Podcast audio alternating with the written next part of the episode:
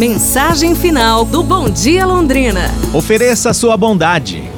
Ofereça aos que o rodeiam aceitação, afeto sincero e palavras estimulantes que transmitam o gozo de viver e a satisfação de sentirem-se acompanhados.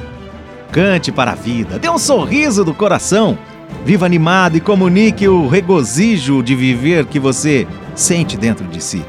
Sua bondade origina sua felicidade. A felicidade não é mercadoria de compra e venda, mas um presente celestial para aqueles que convivem no amor. O egoísta fecha a porta de entrada amada ao reino da felicidade, para o qual é chamado. Os justos são construtores da paz.